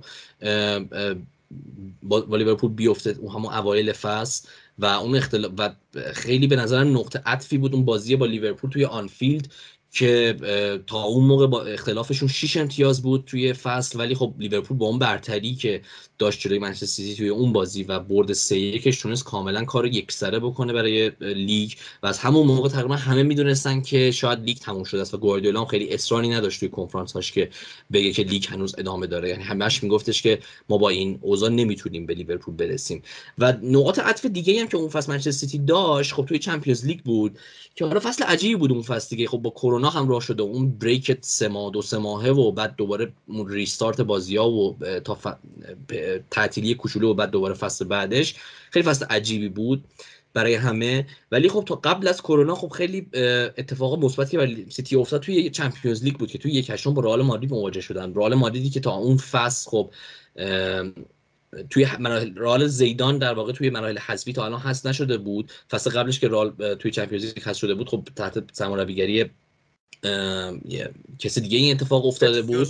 سولاری بودن آره. آره آره سولاری. آره لوپ... لوپتگی بود که و لوپتگی اخراج شد و سولاری اومد. و فکر کنم بازی با آژاکس سولاری بود که سرمربی تیم بود دیگه اشتباه آره آره آره. آره. و خب حالا در حالی که زیدان برگردونده بود رئال که زیدان رو برگردونده بود هنوز توی مرحله حذفی حذفی براش رقم نخورده بود. و منچستر سیتی اولین تیم بود که تونست رئال زیدان رو توی مرحله حذفی در واقع از پیش رو برداره و توی برنابو تونست پیروزی برسه. جزو تنها سه تیم تاریخ انگلیسیه که توی برنابو تونست رئال رو ببره در کنار آرسنال و لیورپول. آرسنال ونگر و لیورپول بنیتز. و اون نقطه عطفی برای این تیم بود. می‌گفتن که شاید سیتی حالا که لیگ رو از دست داده بتونه برای Champions League رقابت کنه. ولی خب به کرونا خوردیم. بعد به اون بازی های فشرده تک کرونا بعد از کرونا Champions League و سیتی اونجا به یه سد محکمی به اسم لیون خورد و با اشتباهاتی که حالا گواردیولا داشت به خاطر تغییر سیستمش روی این بازی و شروع بازی با سه تا دفاع سه یک از لیون باخت و حتی دیگه Champions League هم نتونست بالاتر بره و عملا یه فصل خیلی ناکام رو گواردیولا گذرون سال 2020 برعکس یورگن کلوپ که کاملا به رستگاری رسید بعد از سی سال با لیورپول که لیورپول تونست بعد از سی سال قهرمان لیگ بشه. آره خب ببین ما گفتیم که فصل قبل یورگن کلوپ واقعا به اون چیزی که می‌خواست رسید و دیگه اون تیم کاملش رو پیدا کرده بود و دقیقا همون چیزی که تو برای فصل قبل گواردیولا گفتی که چیزی که داره کار می‌کنه رو خب برای چی باید عوضش کرد برای همین فصل یورگن کلوپ هم صدق می‌کنه. یعنی خب چیزی که انقدر خوب جواب داده رو چرا باید عوضش کرد؟ و خب ما نه خرید به خصوصی از لیورپول دیدیم توی پنجره نقل و انتقالاتی و نه تغییر به خصوصی تو سبک بازی تیم دیدیم. با همون فرمون ادامه داد و خب تونست سوپرکاپ رو ببره جام باشگاه جهان رو ببره سوپرکاپ اروپا رو ببره و در نهایت هم که آره اون لیگ تاریخی رو ببره و حالا گفتیم تغییرات گفتیم که خب خیلی تغییراتی نداشت لیورپول ولی خب یک سری تاثیراتی که اون لیورپول داشت و حالا که این فصل تونست قهرمان بشه جا داره که به اون تاثیراتی که این دوتا روی فوتبال مدرن داشتن اشاره کنم یک سری تاثیرات واقعا کلیدی یورگن کلوپ روی فوتبال گذاشت. خب علاوه بر اون لزوم استفاده از pressing توی فوتبال مدرن ما کلا خب دیدیم که اون trend pressing سریع و پرشدت دیگه trend شد توی فوتبال. هم خب کلوپ خیلی تاثیرگذاری زیاد داشت و هم گواردیولا هم به نفع خودش تاثیرگذاری زیادی داشت. و خب تأثیری که این روی بقیه تیم ها داشت این بودش که این pressing سریع باعث شد راهکاری باشه برای اینکه آدم بتونه با تیم های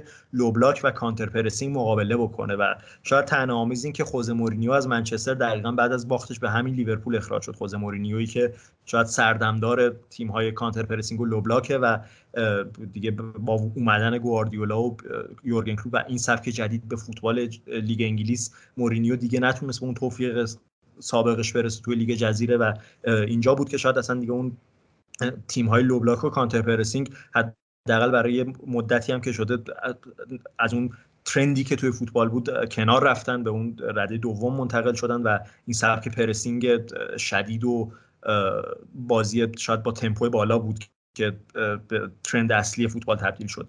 و غیر حالا در کنار pressing یک سری از پست ها رو به نظرم این دوتا مربی متحول کردن با کارهایی که داشتن. یعنی از همون فول بک شروع کنیم. خب گفتیم که گواردیولا با اینورت کردن فول بکاش موج جدیدی رو ایجاد کرد و یورگن کلوپ هم با وظایفی که به فول بک هاش می‌داد به نظر من اصلا اون پست فول بک رو متحول کرد که چقدر یک فول بک باید در تمامی فازهای بازی حضور داشته باشه بتونه نقشای متنوعی رو اجرا کنه. مثلا من همیشه تو ذهنم این بوده که ترنت الکساندر آرنولد شاید مسی فول بک هاست. یعنی استانداردی استانداردی که برای full back های نسل خودش داره آرنولد به حساب ثبت می‌کنه خیلی استاندارد بالا. یعنی یعنی آرنولدی که می‌تونه هم به عنوان full back بازی کنه هم گاهی وقتا این وینگر تیم حتی می‌تونه باشه گاهی وقتا مثل دیوید بکام می‌تونه wide playmaker تیم باشه. اون توپ های بلندی که از کناره های ارسال می‌کنه تو محوطه اون ارسال های واقعا خط کشی شده و دقیقش. و تمام اینها این پست full back به نظر من متحول شد زیر نظر این دوتا مربی. و غیر از پست فولبک حتی اون پست شماره ده هم باز تعریف شد توی فوتبال مدرن.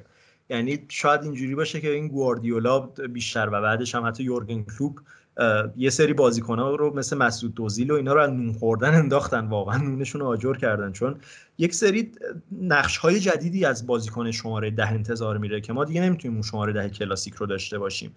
مثال می‌زنم. مثلا یک شماره ده در فوتبال حال حاضر واقعا باید قدرت پرسینگ و دفاعی بالایی داشته باشه و خب تحرک بالایی باید تو فاز پرسینگ داشته باشه. یکی مثل کوین دی بروین یا شاید مثال اخیر که داشتیم توی بازی میلان اینتر یکی دو هفته پیش کرونیچ که اون شماره ده چقدر تو فاز پرسینگ موثر بود برای میلان. و خب اون شماره ده باید توی محوطه حضور داشته باشه باید توانایی بیشتری داشته باشه بتونه بیاد عقبتر توپ گیری کنه حتی بتونه عنوان شماره 8 بازی بکنه.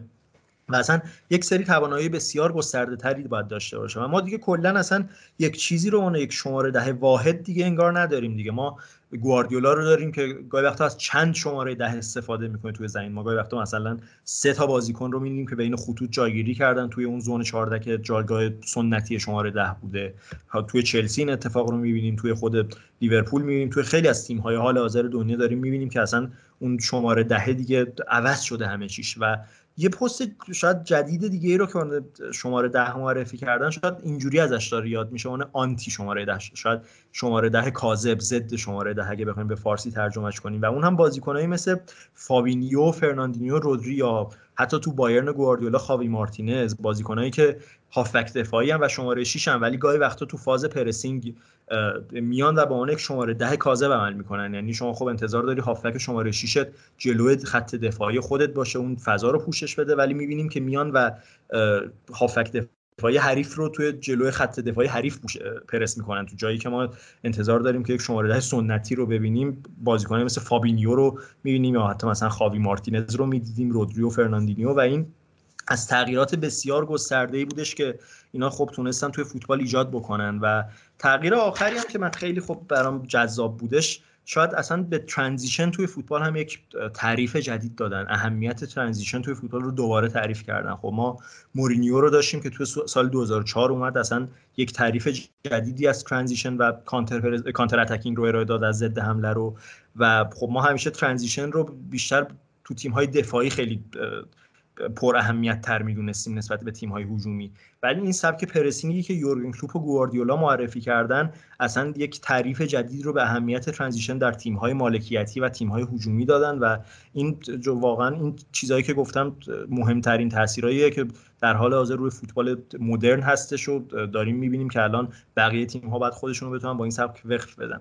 و خب در ادامه همین فصل 2019 هم با تمام چیزایی که گفتم خب لیورپول یک تیم فوق بودش رکوردهای بسیار عجیب غریبی رو ثبت کرد. شاید یه ذره خب بدشانسی آورد که بعد سی سال خورد به اون وقفه عجیب غریب کرونا و یه ذره هم خب بعد اون وقفه هم فرمش افت کرد دیگه. تیمی که بدون شکست داشت پیش می‌رفت. اصلا به یک به پایان به پایان دادن لیگ با هیچ شکستی فکر می‌کرد. به اون جام طلایی مثلا فکر می‌کرد.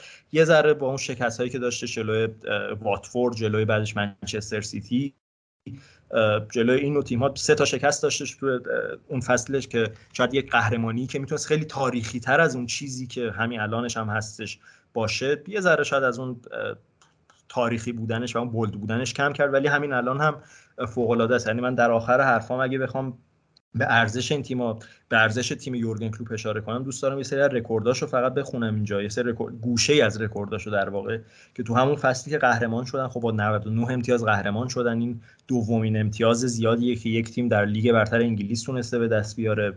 با هفت بازی مونده به پایان لیگ قهرمان شدن که این رکورد تو زود قهرمان شدن هستن توی با 32 تا برد توی اون فصل داشتن که همراه با سیتی رکورد دارن. توی این زمینه هم 21 بازی خونگی متوالی بردن دوباره همراه با سیتی رکورد دارن. 18 دو بار توی دو فصل مختلف به 18 بازی پیروزی متوالی رسیدن و یه دو تا رکورد خیلی جالب دیگه هم که دارن.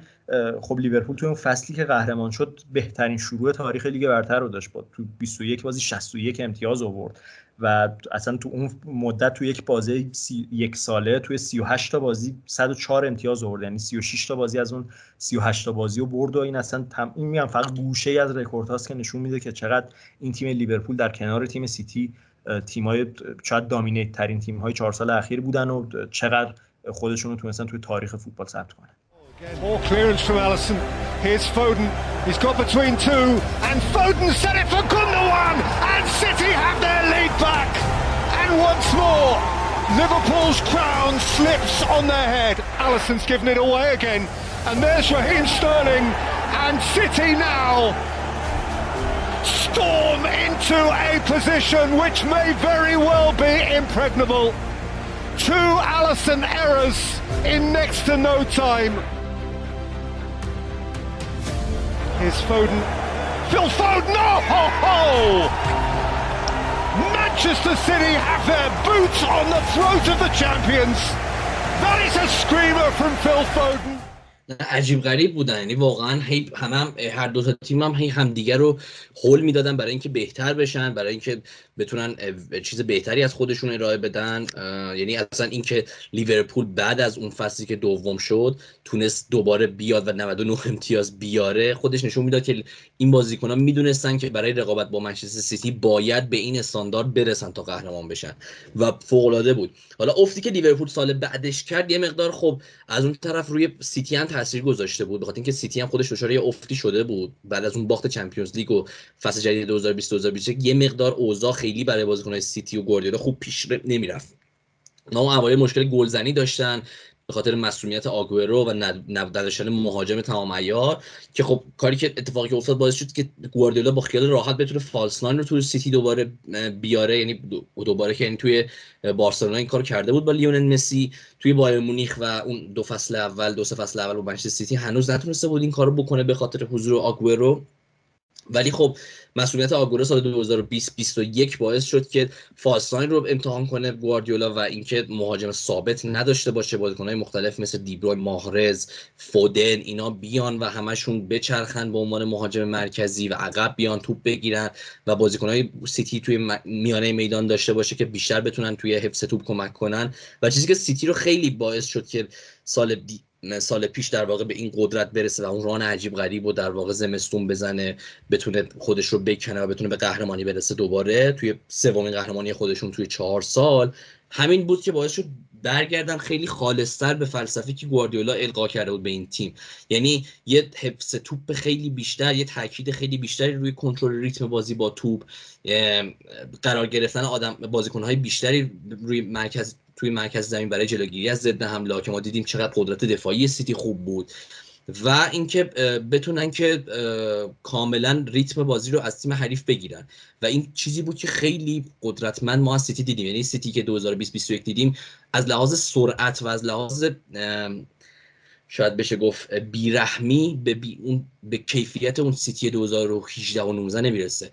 اما یه اصلا آرامشی داره توی سبک بازیش یه قدرتی داره توی کنترل ریتم کاملا انگار تیم حریف اصلا هیپنوتیزم می‌کنن و می‌تونن به گل برسن ازش و فوق العاده فصل موفقی هم گذروندن. به هر حال دوباره تونستن قهرمان برای سومین بار قهرمان لیگ شدن و بعد بالاخره سیتی اون تلسم چمپیونز لیگ خودش رو شیکوند رسید به رسید به فینال چمپیونز لیگ. و خب اونجا یک هیچ باختن ولی خب بازم بهترین مقامی که سیتی تا حالا تو تاریخش روی چمپیونز لیگ برده اون همین رتبه دومی پارسال بوده که گواردیولا گفتش که قطعا ما از این شکست یاد می‌گیریم و تیم بهتری میشیم برای سالهای بعد. اشتباهاتی داشت گواردیولا توی اون بازی خودش اصلا توی lineup اولیش اصلا توی انتخاب شیوه بازی که جلوی چلسی داشت به حال اشتباه داشت. اما احتمالا این تیم سیتی امسال هم توی چمپیونز لیگ مدعی خیلی قدرتمند باشه و بتونن مراحل بالا برسن و توی لیگ هم که با لیورپول همچنان دارن با کیفیت و با قدرت ادامه میدن.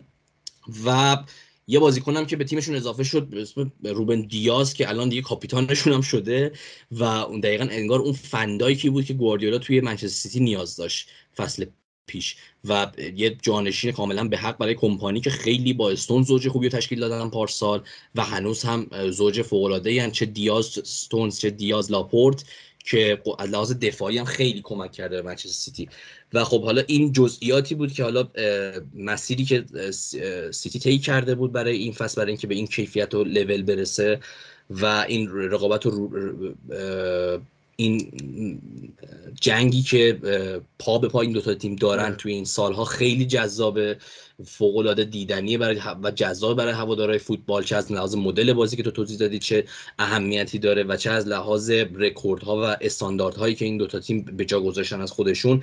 قطعا تا سالهای آینده حالا ادامه که داره قطعا افتخاراتشون و حتی بعد از اینکه یورگن کلوپ و پپ گواردیولا از این تیم ها جداشن این تیم ها رو ما توی تاریخ به عنوان دو تا از بهترین تیم های تاریخ لیگ برتر انگلیس و دو تا از بهترین تیم های تاریخ توی دوران خودشون قطعا ما به یاد میاریم.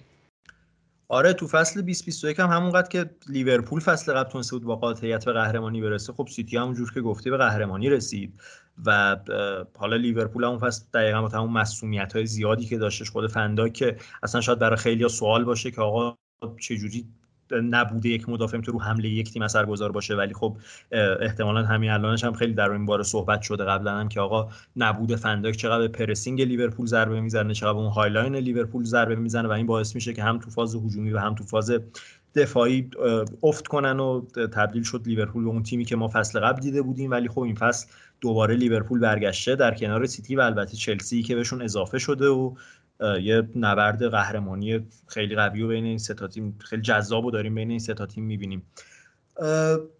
خب ما گفتیم از تاثیر گذاریش این تیم‌ها روی فوتبال واقعا چیزایی که توی فوتبال مد کردن همین استفاده از نیم فضاها مثلا مفهوم جدیدی بود که اصلا همین دوتا مربی به فوتبال اضافه کردن که خب ما الان خیلی داریم در حرف می‌زنیم و تمام این مسائل این رقابت رو اینقدر جذاب کرد و همون هل دادن این دوتا تیم که همدیگر رو هل می‌دادن به سمت پیشرفت بیشتر به سمت ایده های جدیدتر که اینو ما خود تو بازی رو در روشون هم می‌تونستیم ببینیم. حالا ما برنامه داشتیم که این بازی های رو در رو رو خیلی با جزئیات تر بررسی بکنیم خیلی جز... دقیق تر و ریزتر بررسی بکنیم اتفاقایی که اصلا تو بازی رو در روی خودشون هم افتاد. ولی همین الان هم انقدر هفت در روی این دوتا تیم زیاد بود که تایم اپیزود حتی خیلی بیشتر از حد معمول اپیزودهای خودمون هم شده. و حالا اگه فرصتی در آینده دست بده حتما سعی می‌کنیم که اپیزودی رو مختص اصلا بازی های رو در روی این دوتا تیم هم داشته باشیم. ولی خب همین الان هم میگم خیلی زیاد شده تایم اپیزود و دیگه شاید خسته کننده بشه اگه بیشتر از این بخواد بشه. آره دقیقا. آره، به هر حال امیدواریم که لذت برده باشیم. این نو ضبط اپیزود واسه خودمون هم تازگی داشتش. این شیوه جدید و این کاری که داریم می‌کنیم تجربه جدیدی هم برای خودمون هست. به هر حال اگه کم و کاسی هم بود توی ضبط قطعا بهتر خواهد شد در آینده و امیدواریم که شما هم نظرات انتقادات و پیشنهاداتتون هم برامون حتما بنویسید که خیلی کمک می‌کنه به پیشرفتمون. آره و همین حالا قطعا هر چی ما سال به سال بریم عقبتر و سراغ تیم های دامینیتی بریم که قبل از این دوتا تیم هم بودن و افتخاراتی که داشتن راجع بهشون حرف بزنیم و همه اینها بیشتر دستمون میاد که چجوری میشه خلاصه کرد این روندشون رو چجوری میشه بهتر راجع به تاکتیکاشون و همه افتخاراتشون و مسیری که داشتن صحبت کرد. برای همین قطعا اپیزودهای دیگه این سریمون احتمالا خیلی خلاصه تر و شاید حتی مفیدتر بشه. نمی‌دونم شاید یه مقدار این اپیزود امیدوارم خسته کننده نشده باشه برای کسی. ولی خب جزئیات واقعا زیاد بود راجع به این دو تا تیم و یعنی همین الانش ما کلی نگفته داریم و خیلی آره. چیزها رو که می‌خواستیم بگیم یعنی می‌گفتیم که خب نمیشه راجع به این مسئله حرف نزد نمیشه راجع به این اتفاق توی این فصل حرف نزد. فصلهای زیادی با هم رقیب بودن این دوتا تیم و هنوزم هستن قرار باشن. و اتفاقات زیاد و جزئیات زیادی داره که ما یه سریاش راجبش حرف زدیم و خیلیاش حتی هنوز مونده که مثلا همون قضیه رو در روهاشون و همه اینها که اصلا فرصت نمیشه صحبت کنیم راجبش دیگه. ولی خب حالا اپیزود بعدیمون که راجع به فوتبال روز اروپا خواهد بود و بررسی بازی هایی که فوتبال باشگاهی دارن تیم های اروپایی بعد از بریک ملی و سعی می‌کنیم که حالا توی بریک های ملی بعدی هی این به این سری اپیزود اضافه کنیم و راجع به تیم های متنوعتر و تیم های قدیمی تر هم بتونیم صحبت کنیم که یه مثلا سری جذابی داشته باشیم برای خودمون که امیدواریم که شنیدنی و مفید باشیم. آره دیگه به حال این وقفه هایی که از فرصت خوبیه و ما هم دقیقا داریم سعی می‌کنیم یک مسیری رو بسازیم که هم شاید واسه اون دسته از مخاطبانمون که شاید تاریخ فوتبال براشون کمتر جذابیت داشته باشه کنجکافتر بشن درباره تاریخ فوتبال و هم فضا رو هم آروم آروم به سمتی ببریم که بتونیم به سمت تیمای قدیمی تر هم بریم. خب حالا تو وقفه های ملی و وقفه هایی که تو بازی باشگاهی باشه که حتما خب این سری رو ادامه میدیم و خب سری طولانی هم احتمالا قراره باشه. یعنی حتی ممکنه تا پایان فصل حتی ممکنه تا فصل دیگه هم طول بکشه ولی امیدواریم که سری جذابی باشه. کار جدیدیه به نظرم و ارزش امتحان کردنش رو که حداقل داره و امیدوارم شما هم از گوش دادن بهش لذت برده باشید. مثل همیشه هم که ما رو می‌تونید در تمام پلتفرم های صوتی دنبال بکنید. در کانال تلگرام اینستاگرام ما رو با آیدی corner underline podcast می‌تونید دنبال بکنید و باز هم خیلی ممنون میشیم که اگه نظر و پیشنهادی داشتید حتما برامون بنویسید که برای پیشرفت به شدت بهش نیاز داریم. اگه هم از این اپیزود لذت بردید و براتون مفید و جذاب بود لطفا ما رو به دوستان دیگهتون هم معرفی کنید چون تنها تبلیغ ما شما مخاطبان عزیزم. خیلی خب پس فعلا دیگه صحبتی نیست تا اپیزود بعدی. هفته دیگه خداحافظ.